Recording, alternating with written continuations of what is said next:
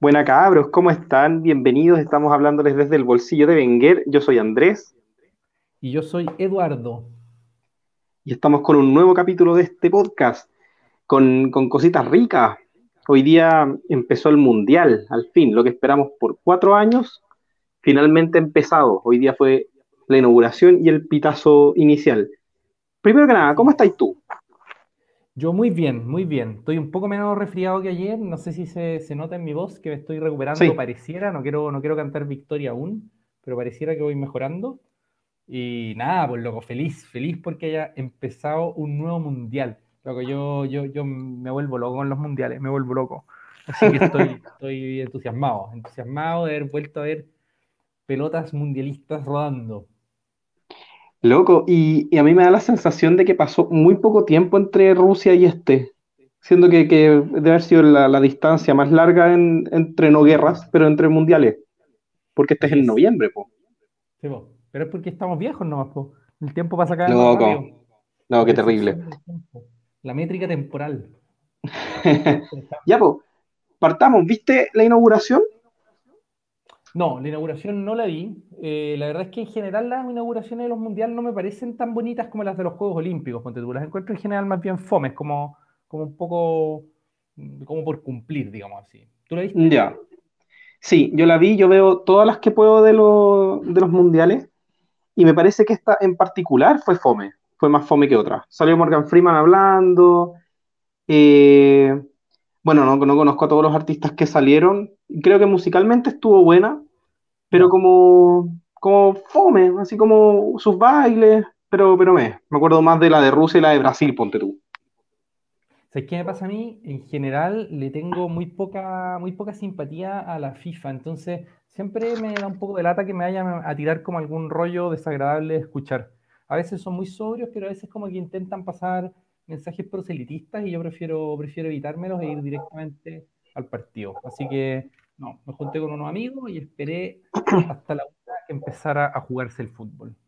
Bueno, sí, pues tuvo su discurso de, infantino, tuvo un momento muy chistoso en el que no sé qué querían hacer, pusieron como un video de, de, Qatar así como en el desierto jugando fútbol y, y, una camiseta aparecía en ese video, una persona con una camiseta. Y después le pasaban esa camiseta a un jeque importante para que la firmara y primero se le cayó el lápiz, después como que se le movía la mano, entonces como que la firma quedó absolutamente fea y eso se, vio. y, fue, y fue bien simpático. Qué absurdo, excelente. Son chistosos esos, pequeños errores de, de, volar.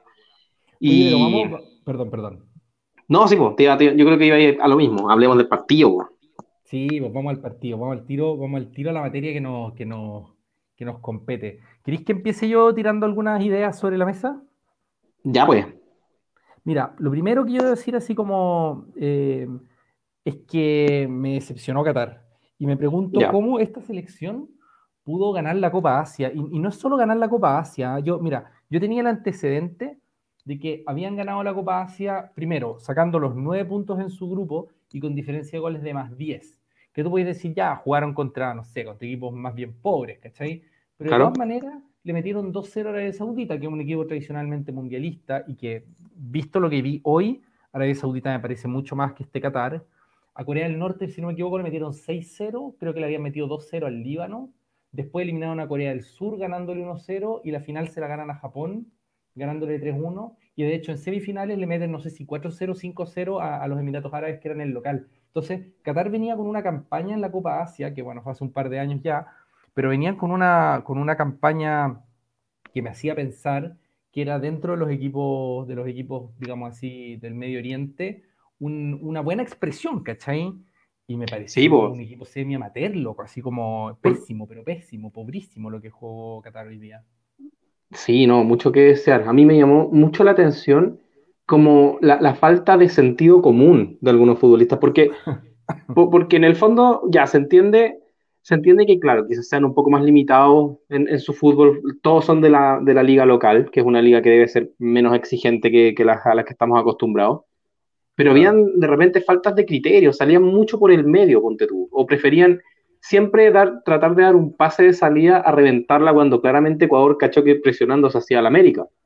Claro. Y, Y no, mal, mal, mal, mal. Me dejó también una sensación como de, de vacío este Qatar, porque, pucha, independiente de, de, los temas organizacionales que ya criticamos y que ya hemos hablado, a mí igual me da pena como el futbolista catarí que está ahí comiéndose la crítica del mundo, ¿cachai? Que, que, que no tiene la culpa de nada de, de lo que pasa afuera, po. Entonces, triste, po. Triste que, un, que, un, partido que un partido inaugural se manche con, con que el local sea tan mal venda. Sí, hay una jugada que, perdón si es que esto es medio morboso, pero es que la encontré preciosa, en que tratan de sacar un lateral y se la dan a Ecuador. ¿Te, sí. tiempo? sí, sí, sí, sí. Completamente absurdo ese lateral, y, así como... Y, y es amarilla para el, el, delantero catarí porque tiene que bajar al... Porque tiene claro. que bajar, no me acuerdo si a Méndez, a, a, quien sea, al ecuatoriano que la recibe, claro. Sí, una, un, sí, es que eh, en el fondo esa es la jugada que me pareció como más ridícula y en las primeras jugadas el arquero, bueno, después se anduvo afianzando un poquito, pero las primeras jugadas del arquero también, pero terrible. Muy nervioso. Pero, muy nervioso. En el partido, aleteando, saliendo mal, puñeteando pelotas que tenía que agarrar. Sí, sí, sí, sí. De hecho, de hecho el, el, gol que anulan, que después vamos a hablar de, de, de si estuvo bien anulado o no, ese gol sí. yo, yo lo vi al arquero, pero no cachando dónde estaba. Como que se le perdió la pelota en, en su área, ¿cachai? Completamente, completamente. Ese es el, y... ese de hecho, la jugada en la que pienso que aletea. Sí, sí, y que, que aletea y que, y que, se da vuelta y no sabe dónde está, y, y es el gol anulado de Ener Valencia que, que, jugó un partidazo hoy día. O sea, Excelente. o sea, claro, vamos a destacar en lo que hizo Ecuador, porque igual llegar a jugarle al local, sabiendo que nunca un, un país sede había perdido el, su primer partido, su inauguración en el Mundial. Claro. Eh, Ecuador lo sale a jugar muy bien, pero, pero dado lo que nos dio el rival, yo sentí que, que tampoco me dice mucho. De, de, lo que pueda rendir Ecuador en lo que viene? Claro, como que en el fondo, no sé si a Senegal y a Holanda le, le preocupe mucho lo que vio hoy día, el, el Ecuador claro. que vio. Mm, yo creo que no, aunque si me preguntáis a mí, dado el comienzo, veo mejor aspectado para clasificarse a Ecuador que a Senegal. O sea, si es que hizo la pega, Senegal, hizo la pega, alcanzó a sacar un cierto colchón con, el, con de, de, diferencia de gol, quiero decir, que puede llegar a ser relevante, porque más allá del, de que no se decida el grupo por diferencia de gol, es importante para mí en los mundiales llegar al, al duelo con el rival directo sirviéndote a ti el empate y no al otro que es en el fondo claro. lo que le pasa a Holanda contra Chile en el Mundial de, en, en el mundial de, de Brasil. En que, sí, más allá de que nos ganaran el último partido, creo que en parte nos lo ganan porque Chile llega necesitando ganarle a Holanda, porque ellos sí. le meten cinco a España y nosotros solo dos. Entonces, claro, al fondo creo que a efectos como de, de, de, de la clasificación final, igual le mete algo de miedo a Senegal este partido. Al menos si yo fuera senegalés, pensaría que la tengo más complicada. O sea, claro, en el fondo Senegal y, y todavía como no juega, vamos a decir que, que, Holanda, ya saben que tienen que, tener, que derrotar a Qatar por un cierto margen en caso de estar apurado. Y, claro. y, yo creo que difícilmente Qatar se vaya a menos después de este partido. Yo sentí que, que los cambios de... O sea, no, no, no, creo que puedan jugar peor. A eso voy. Ah, ya perfecto, claro. Y, y yo sentí que los cambios que hizo el DT en cierto modo, sirvieron para amainar un poco la, la superioridad ecuatoriana. No, no fueron cambios que, deci que, decidieron nada realmente, pero sentí el equipo ya un poco más sereno después, tratando de jugar un poco más. De hecho, hicieron un par de buenos centros, un par de remates al arco un poco más serios. Ya, ya pensando también que, que Qatar, o sea, que, que Ecuador ya está completamente asumiendo su triunfo. Es que eso, yo creo, yo creo que es difícil evaluar el segundo tiempo en particular, al menos como, como expresión de lucha, por así decirlo, porque creo que Ecuador salió ya muy a administrar el, lo, lo, que tenía, digamos. Eh, sí. Entonces, es, es, difícil, es difícil decir qué, qué, qué, nos, qué nos dice de Ecuador el segundo tiempo. Para mí, yo valoraría a Ecuador en función del primero, digamos, de, de, y creo que hizo un trabajo, lo que tenía que hacer lo hizo, digamos. Sí. Y debo decir, a, ¿ah? a mí me, eh, yo no, no, estaba, no estaba tan convencido de que Ecuador tuviera los recursos para ganar un partido como este. No estaba tan convencido. Eh, porque es como un partido intimidante igual. Sí. Sí, por la inauguración siempre es un poco más difícil para el equipo para, para el equipo visita. Es jugar con el estadio en contra, es jugar con el mundo, con el mundo mirándote y jugándote un poco un, poco a la mala en ese sentido, porque, porque en el fondo se, se da por hecho que el equipo visitante pierde este partido o no lo gana. Claro. Como, como lo conversamos, nunca había pasado. Es la primera vez que un local pierde su, su partido inaugural. y... que, que, es el primero, yo creo que no clasifica a segunda fase. Es el primero que no clasifica a segunda fase, efectivamente. Y, y bueno, de Ecuador, yo, yo destaco, bueno, principalmente en el Valencia, que yo creo que fue la figura, pero más notoria, jugó un partidazo, después salió, salió lesionado con hielo en la rodilla, en el primer tiempo le pegaron un par de zundas, bueno, en verdad le pegaron una. Choque de rodillas, Sí, sí, ese choque de rodilla yo creo que fue el que lo sacó.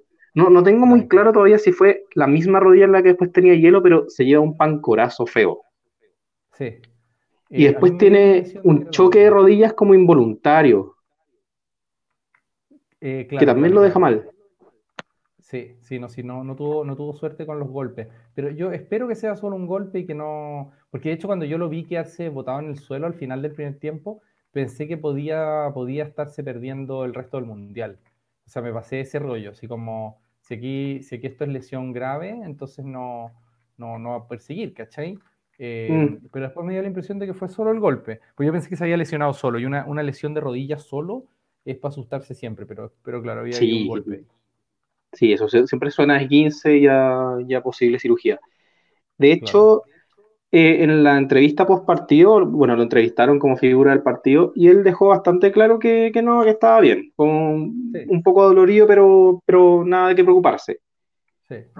sí, no, de hecho, el, solo hecho de que entre en el segundo tiempo, ahí me da a entender que, de que estaba bien. O sea, supongo que no habrán sido tan irresponsables para arriesgar a tu mejor jugador a, lesionarse seriamente si ya está ahí con el partido amarrado en un 70-80%. Sí, claro.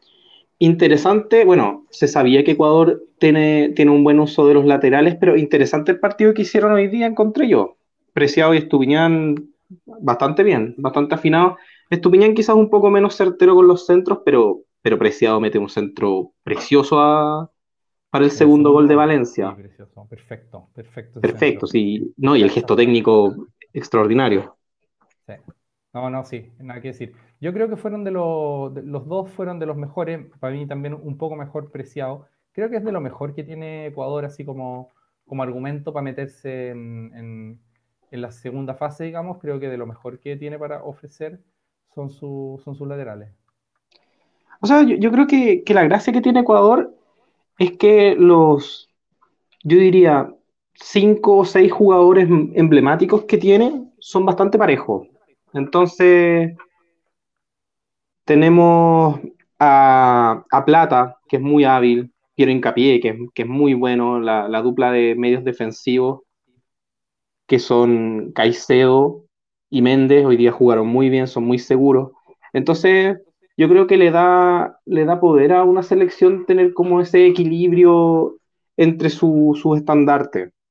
Sí, y además, o sea, a mí el único que me parece menos, digamos así como regular, es Gonzalo Plata, pero que lo encuentro muy talentoso. O sea, creo que él de repente se manda, como, que se pierde un poco a veces en algunos partidos, pero me parece un mm. cabro con un talento tremendo. O sea que, así como a veces se pierde, y que de hecho creo que estuvo perdido en un momento y bien el partido, un rato eh, en el segundo tiempo sobre todo, pero también es capaz de desequilibrar y eso vale, vale que el jugador se pierda un rato, digamos, para, para mí. Ahí, me parece lo, de lo mejor que tiene, que tiene Ecuador, no solamente en presente, sino que también en futuro.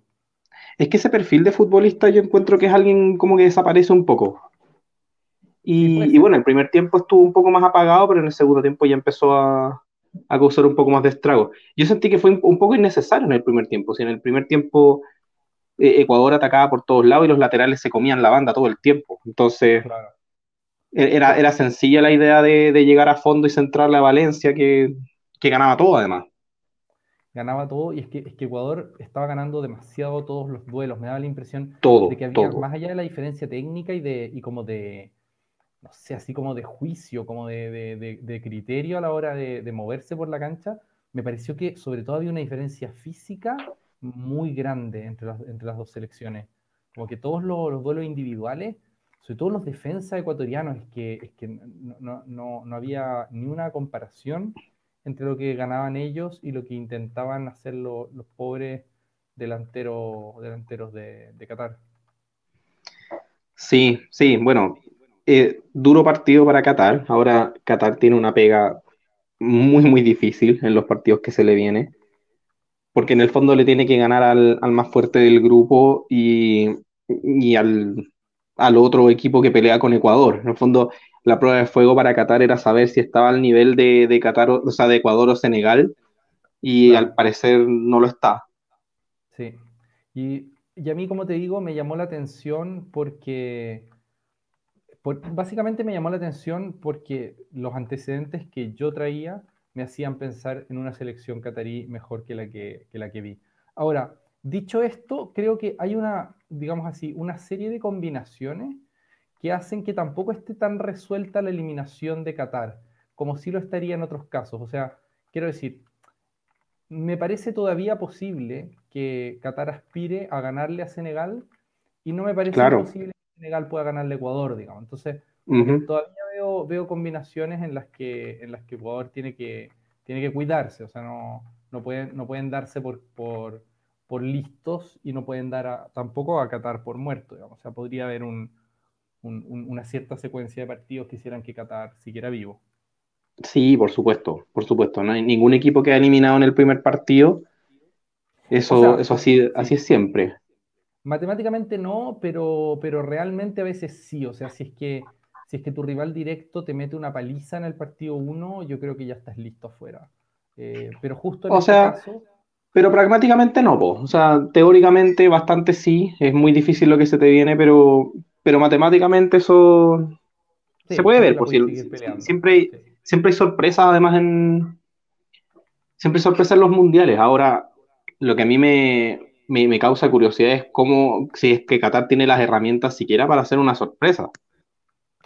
Claro, es que, mira, yo, para mí la, pregunta que, queda flotando es cuál es el Qatar de verdad, el que vimos hoy día, que tal vez estaba nervioso, o el que vimos en la, en la Copa de Asia, eh, que, que, era capaz de ganarle y de ganarle bien eh, tanto a Corea del Sur como a Japón, que son para mí los, los, rivales fuertes, digamos, de Asia, ¿no? Eh, las potencias asiáticas. Exacto. Las potencias asiáticas, aunque no sean potencias mundiales, digamos, pero son potencias asiáticas. Y yo me imaginaba que Qatar iba a tener un nivel acorde a un equipo que les había ganado en, la, última edición de la Copa Asiática a ambos, ¿no? Y a Japón le ganan la final 3-1. Entonces, yo, yo, yo, no sé si es que no, no es posible que Qatar eh, haya estado muy nervioso y que todavía nos guarde un, nivel mejor que el que mostró hoy día. La verdad es que me gustaría verlo. Sí, también. Yo, igual estoy esperando, ansioso nuevamente ver a Qatar para ver, para ver qué pasa. Pues igual es la, selección local, genera un interés. Claro, claro. Y bueno, y, lo, lo, bueno es que la próxima fecha los vamos a tener inmediatamente contra Senegal y ahí sí que vamos a salir de dudas, porque obviamente no va a ser después de dos derrotas, eh, ahí sí que ya va a estar muerto. O sea, si pierde con, con, Senegal también, ahí sí me parece que está eh, matemáticamente fuera del Mundial en casi todos los casos. Eh, y bueno, habrá que verlo, digamos, pero, pero al menos vamos a tener una segunda oportunidad de, ver a Senegal en acción, o sea, de ver a, de ver a Qatar en acción antes, antes de la fecha última, ¿no? Claro, claro. Y mañana ya se cierra el grupo A con el partido de Senegal con Holanda. Ese partido va a ser a la una de la tarde. Claro. Y, mañana tenemos acción de, los dos partidos del grupo B. Claro, el, grupo de Inglaterra, digamos. Claro, exacto. Oye, hay una cosa, eso sí que quería comentarte sobre, sobre el partido de hoy día antes de pasar a esos otros asuntos. Em, y, es como una, especie de duda que yo traía. No sé si, no, sé si lo alcanzamos a comentar, pero había habido noticias estos últimos días que sugerían eh, o que denunciaban eh, una presunta intención como de soborno hacia los jugadores de Ecuador para que se dejaran perder. Sí, em, supe. sí, y yo, bueno, no lo quise tomar en demasiada consideración como para, como para meterlo en un análisis, porque, porque bueno, la verdad es que no, no, no, lo vi en ningún medio que me diera mucha confianza, aunque estaba en varios medios.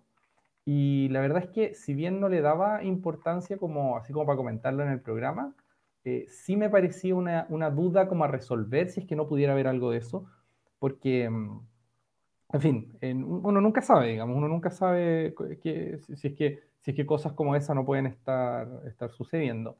Eh, y no solo, me refiero, no solo como cosas de corrupción con, con, con, que pudieran haber chantajeado a los jugadores de Ecuador, sino también con que pudiera haber algo en la sala bar, algo raro. En el fondo, hemos visto ambos mundiales en que el local es favorecido de un modo absolutamente descarado. Y yo quería estar seguro de que este no fuera el caso. Eh, y cuando en la primera jugada veo que le anulan ese gol a, Ecuador, eh, yo la verdad es que me asusté. Así dije como, oye, esto puede ser un escándalo, porque me pareció muy raro el modo en que se anuló el gol y, yo dije, no, no, nos tenemos aquí en presencia de, otra Corea del Sur, ¿verdad?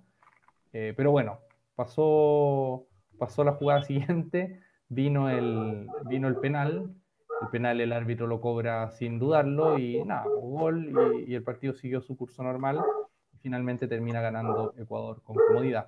Pero el momento de duda, así de aquí no irán a, no irán a robarle a nuestros hermanos ecuatorianos, la verdad es que lo tuve. Sí, no, todos yo creo. Es que es que fue una jugada muy rara, como, como decía antes, vamos a hablar de ella después. Y, y, yo sentí que no dieron las repeticiones suficientes como para, para entenderlo de primera mano. Es decir, yo para entender esa jugada tuve que buscar post partido imágenes y, y imágenes narradas donde explicaban bien la situación y ahí lo logré entender. Pero, pero claro, yo sentí que, quedó mucha gente con una duda de, de qué, qué, es este cobro. Pero claro, después estuvieron los, el penal, que para mí fue penal, para mí fue un penal bastante nada que, objetar. Y, un arbitraje que yo encontré quizás con un umbral de, de amarillas un poco bajo, pero, pero bueno, dentro de todo, no, siento que manejó bien el partido y bueno, no, nunca hubo una intención de, de, de juego sucio que complicara el partido, pero pero sí sentía que, era muy, muy bueno para la amarilla. Era, era tarjetero fácil el, el colegiado. En general, a mí Orsato me, me, parece que es un árbitro bastante tarjetero. Y yo debo decir que el, el reglamento es muy inespecífico por lo que respecta a, a, las tarjetas amarillas. En el fondo, cuando un foul es merecedor de amarilla y cuando no. Eh, mm. Es súper inespecífico el reglamento. Entonces, como que deja mucho a la interpretación del árbitro qué cosa es una falta violenta y qué cosa es una falta no suficientemente violenta. Entonces, más bien, digamos, lo que hay que ver es como la coherencia del, del criterio más que el criterio mismo para juzgar un árbitro como si está, si está dirigiendo bien o mal. Y creo que sí, es verdad que fue bastante tarjetero, sobre todo al comienzo, pero creo también como tú que fue una, un arbitraje muy correcto, en un arbitraje irrelevante, y eso es algo bueno para mí eh, de, un, de, un, arbitraje, o sea, que, no se note mucho, que no afecte ni en el resultado ni en el ganador, eh, que no se equivoquen las jugadas clave, digamos, que no, no, ande inventando penales, no ande, no ande inventando tonteras. Y con respecto a esa jugada como, llamémosla así, polémica, aunque la vamos a explorar luego, eh, es una decisión del VAR, no es una decisión del árbitro. O sea, al VAR le dicen, oye, está offside, y nada, él anula el gol porque el, el, el, offside no, no, está sujeto a interpretación. Entonces no, no, no, bueno, en fondo no, pasó eso. Un, un, un, llamado de offside del VAR, ahí el árbitro acata nomás, no, no puede ir a verlo tampoco. Claro, exacto. Exacto. Eso es. Eh, Pero. Inmediata. Yo creo que con eso estamos con, esta primera parte, con el, análisis post partido. Fue un bonito partido para mí, un poco lento entramos, pero es que, es que el, Mundial maquilla todo. Yo, yo creo que uno, uno, después puede ver estos partidos con el punto de vista de, de, la objetividad y son quizás partidos muy malos, pero uno los disfruta porque es Mundial. El partido tuvo tuvo lagunas de, de, acción importantes, pero yo igual lo disfruté. Yo igual estaba contento mirándolo. Sí, ahora, a mí sí me, sí me gustaría decir que el, el, segundo tiempo me pareció malo. O sea, el primero me pareció bueno. El primero me pareció entretenido, de hecho, con, con bastante, con bastante ataque y todo. Eh, pero el segundo tiempo me pareció bastante malo. Ahora, Malo, bueno, culpa de que, de que Ecuador lo resolvió muy rápido y, que Qatar no tenía recursos suficientes como para, para, para, problematizar esa, esos dos goles de, ventaja que ya había en el marcador. Entonces, sí, me pareció un partido fome en general el segundo tiempo como expresión de fútbol, pero sí, pues con el, con el encanto de que es el primer partido del Mundial, eh, ahí me dio lo mismo que fuera fome, la verdad, estaba, entretenido viéndolo igual. Claro. Oye, una última pues. cosa del partido, una última cosa, una última cosa. Uy, uy, uy, a ver, que, va saliendo todo. Sí, es que respecto del equipo de Qatar, eh, ¿qué te pareció el, el 11, que era como el bueno? ¿Como cuán bueno que... fuera? Es que, mira, yo creo que, que, no tuvo la suficiente cantidad de toques como para poder decirte, este loco es el mejor, pero sí me dio la sensación de que tenía el carácter de serlo. Era un tipo que, que en el fondo, cuando Qatar no hacía nada, bajó literalmente casi que de último hombre a pedir pase y a tratar de armar juego, y eso lo valoré harto, lo encontré... Se, se, nota que el equipo confiaba en él como, como su estrella, pero, pero era, era muy difícil. Quizás con algún equipo un poco más armado, quizás si sus compañeros hubieran estado un poco más prendidos, hubiéramos visto otro, otra labor de él, porque me, me queda claro que su labor no es esa, no es la de, la de bajar a armar juego a, la línea defensiva. Pero, pero interesante. Afif, a Afif. Afif, exactamente. Y más allá, de, más allá de, eso que dices, que comparto plenamente, ojo que me pareció que armaba bien juego, o sea, me parece que tiene buen toque. Jugador como, que claro, tal, no, digamos, no sé si va a ser un tipo de, las revelaciones del Mundial, ni mucho menos, sobre todo porque a, mí me da la impresión de que, de que Qatar se nos va a ir en primera fase y, quizás con, con, con, poquitos puntos, digamos, esa es la, la sospecha que me, que me deja este, este, primer partido, pero me pareció un jugador bueno, un jugador bueno y, como decís tú, con, con, mucha personalidad. Y el 10 tampoco era malo, ¿ah? No, no, sí, e, e, es que la línea de ataque catarí vimos poco. Vimos, muy poco, entonces difícil, difícil de evaluar. De hecho, eh, cuando entró Montari también tuvo cosas interesantes. Sí. En fin, sí. Almoez, de hecho, hablaban mucho que era el goleador histórico. O sea, que está a un gol de, ser el goleador histórico de, la selección, así que algo juega, algo debe jugar. juega sin duda, claro. Sí, Pero bueno, vimos poco de Qatar y quizá hay algo de responsabilidad también ahí de, Félix Sánchez, ¿ah? como del, entrenador. No sé, digamos, no sé muy bien porque me faltan partidos de, de, Qatar para poder evaluar bien cuánto tiene como materia prima disponible, digamos.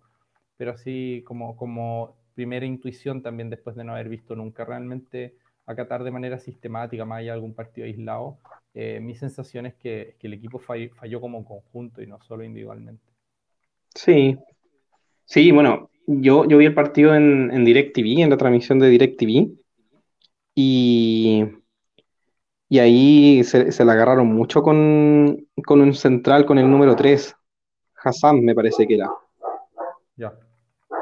Y, y bueno, si bien yo sentí, no, Jomán, era Jomán, si bien yo sentí que, que claro, no era el central más técnico del mundo, pónganse en su lugar también. En el fondo llegó a Ecuador a, imponer las reglas, a presionarlo. El arquero atrás no estaba dando mucha seguridad, no, no tenían salida de juego, entonces. Sí, no. Difícil, difícil. Fue un partido duro para Qatar desde el minuto uno. Y ese gol anulado, yo creo que a pesar de que lo tranquilizó que lo anularan, tampoco le dejó la buena sensación a, a Qatar. En el fondo, este es fútbol de verdad. Claro, que hay con la impresión de que te van a boletear igual, si en el fondo es casi como que iban en, un, en, un, en, una goleada eh, no real, porque un gol no había subido, pero te habían metido, había ido tres veces a buscar la pelota a tu arco en el minuto 30, ¿cachai? No sé cuánto. Claro. Entonces, sí, pues un partido muy, muy difícil. Sí, así es. Bien, pues, damos con esto por, por cerrada ahora sí la, primera parte del, del capítulo. Ya pues, ya pues, vamos a un pequeño break y, volvemos con, con la siguiente temática.